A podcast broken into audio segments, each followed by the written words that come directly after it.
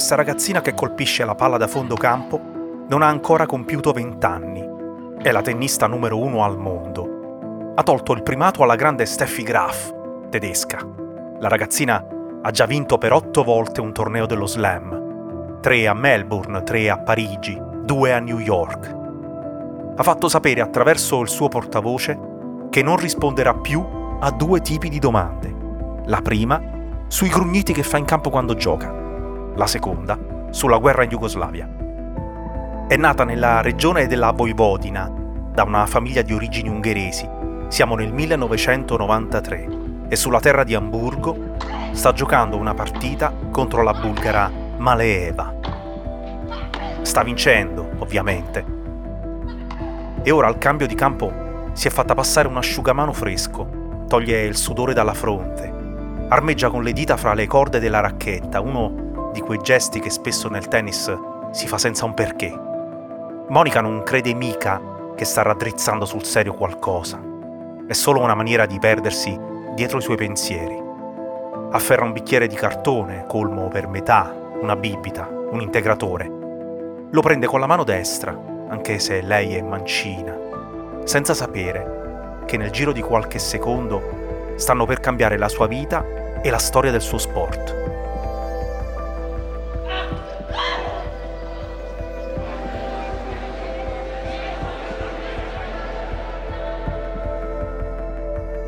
Siamo su un campo di tennis. È il 30 aprile del 1993 e hanno accoltellato Monica Seles.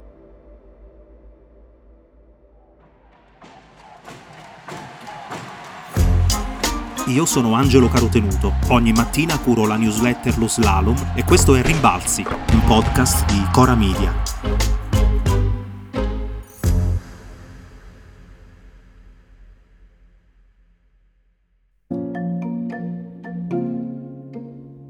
Monica è cresciuta imparando a giocare a tennis con suo padre Caroli, un ex saltatore di triplo, un fumettista, che ha montato una cosa vagamente simile a una rete in un parcheggio della città di Novi Sad, a tre ore di corriera da Belgrado.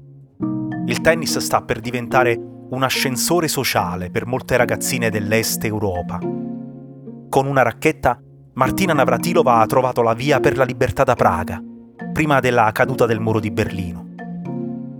Anna Kurnikova aprirà la stagione dell'abbondanza della Russia. Maria Sharapova ne sarà il culmine.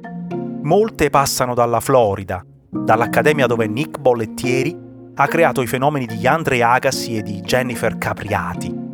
Anche Monica è passata di là. Per incoraggiarla a cercare fortuna con una racchetta, per sé e per la famiglia, papà aveva disegnato con un pennarello sulla maglietta della piccola un gatto e su una palla un Mickey Mouse. E a Monica ha detto: Vediamo quanto sei brava a catturare il topolino.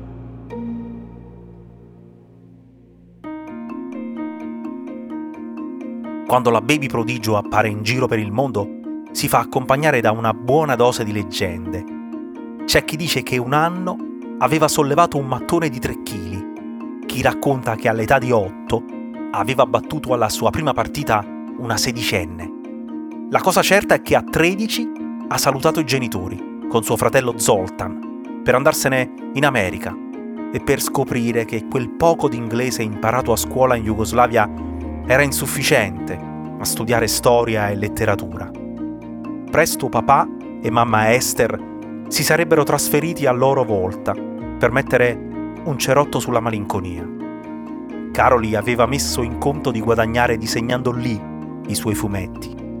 E quando vede il primo allenamento di sua figlia, va su tutte le furie.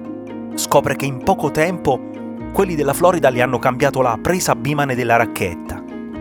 E allora lui le risistema da capo il rovescio, licenzia l'allenatore e i Seles si mettono in proprio. Jeu, set et match, Mademoiselle Céleste, 2-7-0. 7, 6, 6, 4. Extraordinaire.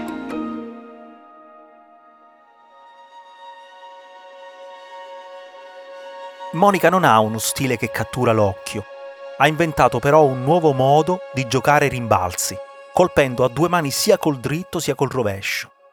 Quando batte, fa correre la palla a 170 km orari.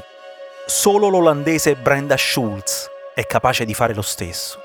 Ma Brenda Schulz è alta 1,88 m. Monica è più bassa di 10 cm e non ha la stessa muscolatura. Eppure, a 16 anni e 6 mesi, incanta Parigi, battendo in finale Steffi Graf. Qualche settimana prima a Roma aveva stracciato Martina Navratilova in finale. Aveva accolto la grande coppa tra le braccia e mentre dondolava davanti al microfono era stata perfino crudele con l'avversaria leggendaria. Vi prometto di tornare per i prossimi dieci anni, aveva detto alla folla del foro italico, cosa che non potrà fare Martina. Monica ha due gambe lunghe e ha piedi veloci negli spostamenti, ha dei colpi lunghi e precisi. Gioca delle incredibili smorzate all'improvviso con il suo racchettone, a ritmo, a grinta, è aggressiva. È così aggressiva che le altre si lamentano per quel verso che fa nel colpire la palla. I giornali iniziano a scrivere che dagli occhi emana laser divini, che è una divoratrice, è una Mowgli apparsa nella giungla del tennis. Mentre Monica sta costruendo il proprio futuro, la Jugoslavia sta distruggendo il suo. Nel decennale della morte di Tito, nulla più tiene insieme Slovenia, Croazia, Serbia, Bosnia e Erzegovina, Montenegro, Macedonia, Kosovo, Voivodina. Non le tiene insieme la nazionale di calcio, che ai rigori ha perso contro l'Argentina ai mondiali del 90. Non la tiene insieme certo il tennis di Monica. Nella domenica in cui sta battendo Martina Navratilova al Foro Italico, allo stadio Maximir di Zagabria si gioca la partita di calcio che oggi è raccontata come la scintilla della guerra. Dinamo Zagabria, Stella Rossa di Belgrado. Finisce con Boban che frattura la mascella a un agente della polizia, impegnato a sedare gli scontri fra gli ultra. Alcuni sono miliziani di Zeliko Rasnatovic, detto Arkan, il criminale di guerra serbo, accusato di genocidio, pulizia etnica.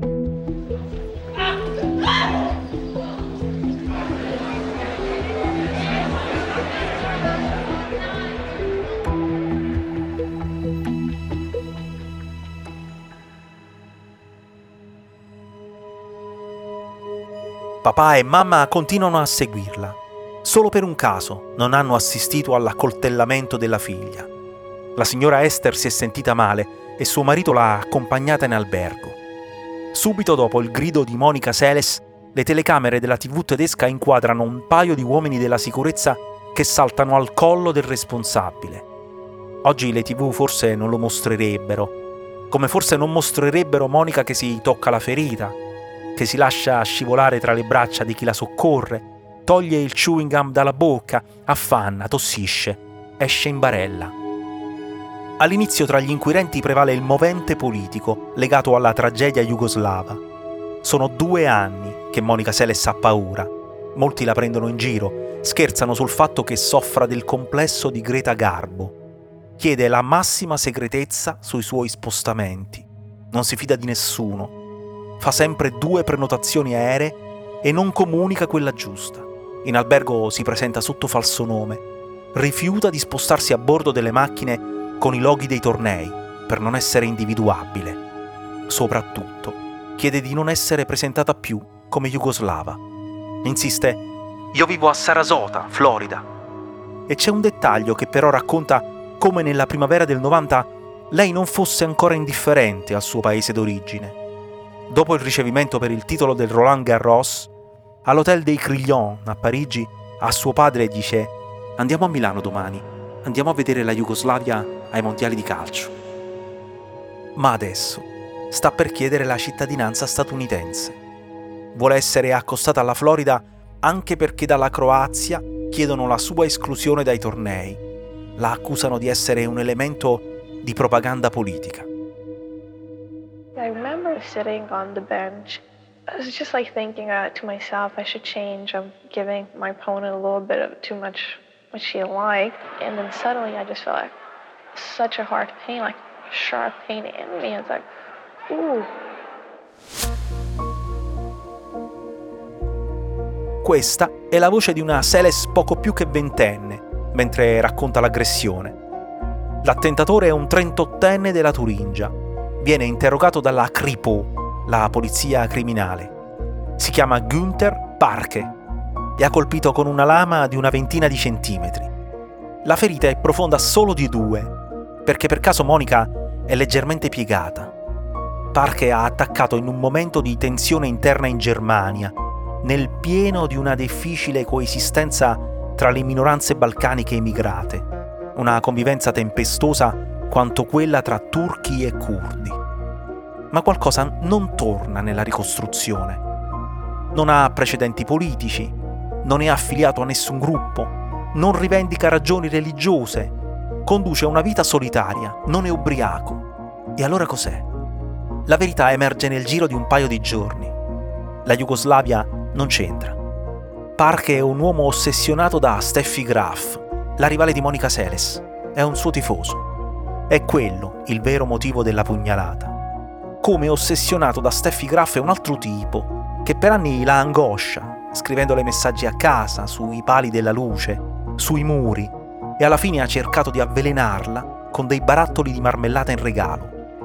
Il tennis teme l'effetto emulazione. E allora Monica si perde. Torna dopo due anni. È sprofondata giù in classifica intanto, ma il circuito le garantisce un trattamento da numero uno di fatto. E le colleghe protestano. Tutte. Tutte tranne Gabriela Sabatini l'unica che rimane accanto alla Seles, mentre lei, Monica, si infila nel tunnel dei disturbi alimentari. Vincerà un solo altro grande slam in tutta la sua carriera, lasciandoci con il dubbio. Come sarebbe stata la sua carriera senza quel coltello? Budapest cabbage rolls with loads of paprika, Berlin apple strudel, Rome gnocchi, Antwerp chocolate, chocolate, chocolate. Yeah, food was my friend because food was there if it was 7 a.m., if it was 11 p.m., and if I was playing in Paris or if I was playing in Beijing. Quando ha avuto la forza di raccontare tutto, Monica Seles ha detto di aver giocato a tennis senza amiche tra le avversarie Nessuna le parlava, mentre il suo corpo cambiava e lei sentiva dentro una strana tempesta da gestire, tutto un catalogo di emozioni che a 19 anni non sempre si sanno maneggiare. Un senso di ribellione, la felicità e subito dopo una specie di depressione. La maggior parte delle adolescenti le prova, dice oggi Monica quando la intervistano. Dice che la pressione sulle spalle delle sportive ragazzine è enorme allora li segue, le consiglia, le aiuta. Dice che non bisogna soffrire in silenzio, come ha fatto lei. Dice che un colpo di pugnale si cura. È del vuoto dentro che dobbiamo parlare.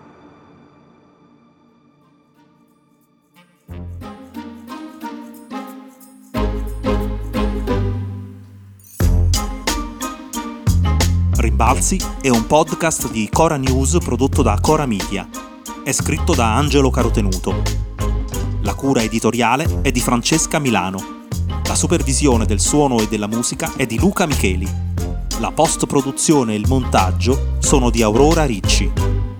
La producer è Monica De Benedictis. Le fonti dei contributi audio sono indicate nella sinossi.